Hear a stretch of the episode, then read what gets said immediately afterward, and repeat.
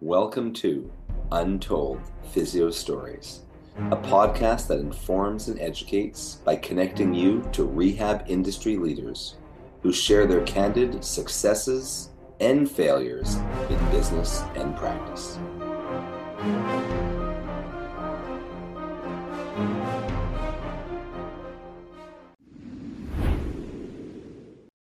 Welcome back to another episode of Untold Physio Stories. How are you doing today, Erson? I'm well. Uh, I'm Erson Religioso, and with me, as always, uh, as always, most of the time, is Jason Shane. I think this is two episodes in a row that I've been around. That's pretty impressive for both of us to uh, be both on for a few sequential podcasts. Yeah. Um, no trips to Hawaii coming up? Nope, nope, no trips to Hawaii. I am uh, homebound for the next little while here. All right. You want to you want you take the reins with introducing our guest since you know him a bit better than I do. You bet. Well, I've had the uh, pleasure of knowing Dr. Ivo for oh, I think the last couple years through social media, and I was uh, lucky enough to meet him at his first uh, Gait Guys course here in Vancouver about a year ago. And uh, I'm going to say a quick welcome to him, and maybe he can give us a maybe a quick uh, background on himself and we can get going. So, good morning, Dr. Ivo. Good morning, and thanks for inviting me to be on the show. I'm I'm quite honored that somebody actually wants me as a guest. So, uh, thank you very much. You've never been a guest on someone else's podcast? You know, uh, no. Um, we've been doing our own podcast with the Gait Guys for years now, um, as well as you know, I teach a ton of seminars. But no, I've never been on a guest on a podcast. So, uh, oh wow, this is a new and exciting experience. It's an exclusive. Uh, yes, it's an exclusive, and I'm glad that it's with you guys because at least I feel like I know you. that is going to go in the show notes. Yeah, your your first your first podcast other than your own on the Gait Guys, of course. Yeah. So, um, like I said, we're going to stick with our form, our nice short form podcast. Uh, we've been getting good feedback on that. So, can you share with our listeners one of your more memorable successes or failures in business or practice? You know, I've got two short stories um, for you, and w- one is a, a failure. And I like to always talk about failures because I think that we learn more from our failures than we do from our successes. Um, I know that the uh, the ex CEO of IBM was said to say, if you want to r- double your rate of success, double your rate of failure. And I'm not saying that you should fail in clinical practice, but I really think that those things seem to hit home, at least with some individuals. And I imagine that um, corresponds with your learning style. But uh, what had happened uh, many years ago when I was in practice, um, and I first started practicing in Colorado, I had two podorthists that worked in my office. And this is really when I started to get into feet, you know, because I was doing the chiropractic and rehab thing. I had practiced in Massachusetts for nine years. I had had a Cybex lab, you know, I had had all the toys to do everything. And I was pretty good. You know, I could get people most of the time. I had probably a 70 to 80% success rate, but there was that 20% of individuals that just didn't seem to get better or they only got a certain percentage better and they didn't get any better. So I started working with these guys in the office and, you know, they're doing stuff with feet. And at that point in time, this was, gosh, you know, lots and lots of years ago, almost 20 years ago. Um, I was like, gosh, you know, th- there must be something to this because I'd send patients over that would have chronic issues and they, um, they would get better, you know, with orthotic therapy. And, and I call it therapy because, you know, the prescription should be changing. Orthotics aren't set and forget. So, um, I worked with these guys for several years and I still have a great working relationship with them and then eventually started um, learning more about the feet and doing orthotics myself in the office. We didn't build them, but we cast for, did all the posting, that kind of stuff, had a lab.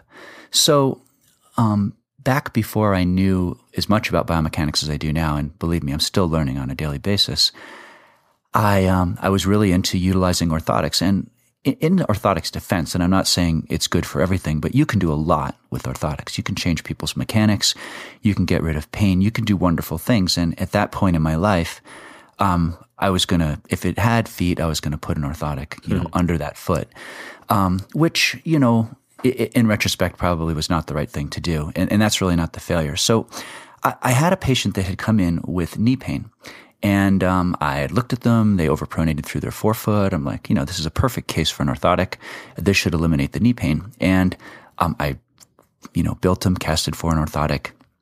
um, put it in there, and they did well for a while. And then they progressively started to crumble, um, as I'm sure we all have had patients that have done that um, for a while. So they started to crumble, and I, I, kept analyzing and analyzing, and they started to develop a lot of medial knee pain uh, at the patellofemoral joint as well as at the um, uh, the medial aspect of the meniscus. And uh, to make a long story uh, somewhat longer, um, what had happened is the orthotic was making the pain a whole lot worse. And here's the reason why. This particular patient had a condition called internal tibial torsion. And if you guys have listened to the Gait Guys for any period of time, you know we talk a lot about torsions and versions. And internal tibial torsion basically means if I drop a plumb line from the tibial tuberosity, I mean, I drop it downward, it should pass through the second metatarsal or between, you know, second and third, right around there. Um, this patient, you know, fell way lateral to that. So the lower leg is twisted inward. So to create the range of motion they needed for normal gait, they had to externally rotate their foot on the right hand side, which of course puts the knee outside the sagittal plane. So if we take a knee that's already with the knee pointing outward, you know, um, because that's how they have to walk because your brain won't let you walk dink toed because you'll trip over your feet. And you stick an orthotic under that, you just jack the knee further outside the sagittal plane and uh, create a problem. And of course, I was creating, creating you know, patellofemoral and meniscal femoral um, impingement issues um, at that. And I learned very, very quickly um, in that particular instance with this patient that you need to employ a valgus post when mm-hmm. utilizing uh, orthotics with people with internal tibial torsion. And, and luckily, you know, you can really cause some serious damage um, to people like that. And thankfully, this patient, I still know them today. Um, they still come to see me. It's been almost 20 years, not necessarily for the same problem, but um, on and off.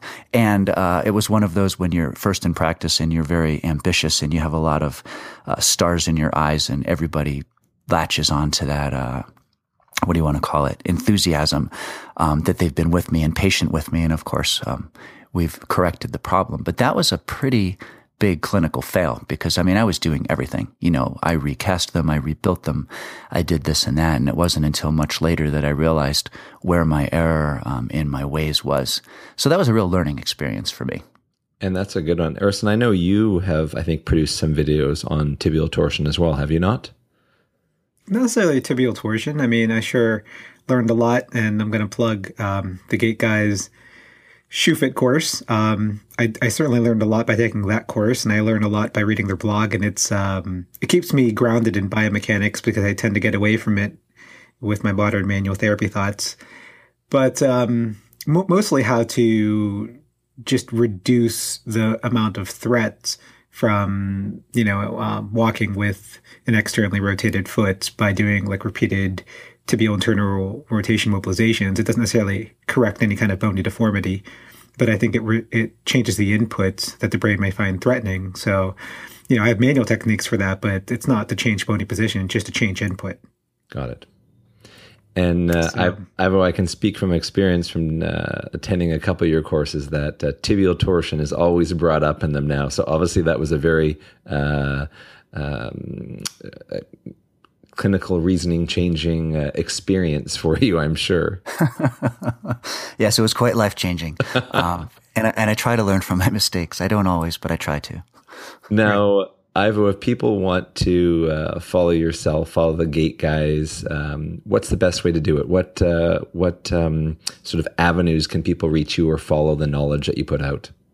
Um, as far as the Gait Guys um, are concerned, you can find us on social media. I'm just the Gait Guys on Facebook um, which is um, you know probably one of the easiest ways. You can go to our blog. It's thegaitguys.tumblr.com. Um, we've got I don't know over well over a thousand posts there. We post a couple times a week. A lot of it's research based. Or you can log into YouTube, or um, and you can look at uh, just type in the Gait Guys. We've got a Gait Guys channel. There's over hundred videos worth of information. And then I launched a new business uh, not too long ago called Rehab Chalk Talk. And it's basically uh, dry needling, uh, acupuncture, needling kind of information. It's all research based. And you can find that information on rehabchalktalk.com. Perfect. Well, thank you very much for being uh, uh, the first podcast interview experience for yourself. That was uh, spectacular. I did not know that going into this. Yeah, what an honor for us as well. We'll have you back for a second podcast, I'm sure, probably maybe uh, next episode. Hint, hint. Uh, but uh, as Well, I always, could talk guys- about my clinical uh, success on that one. Exactly. Yeah, all right, we'll do that.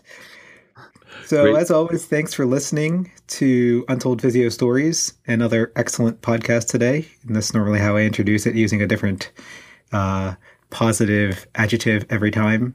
I'm your host, Erson Religioso, and uh, from the manualtherapist.com, edgemobilitysystem.com, and modernmanualtherapy.com, and Jason Shane as well. Where can we find you? Best way to follow me right now is through uh, Facebook, Shane Physiotherapy, and should have a new launch on my website next week, and that'll be uh, shanephysiotherapy.ca. And by next week, he means several months ago. by the time we publish this podcast. Well, So- you know, that's why I didn't give a date. It's very ambiguous that way. You know, I know you're not supposed to date these things. All right. Keep the comments coming. Please review us and rate us on iTunes. That really helps a lot. You guys have a great day.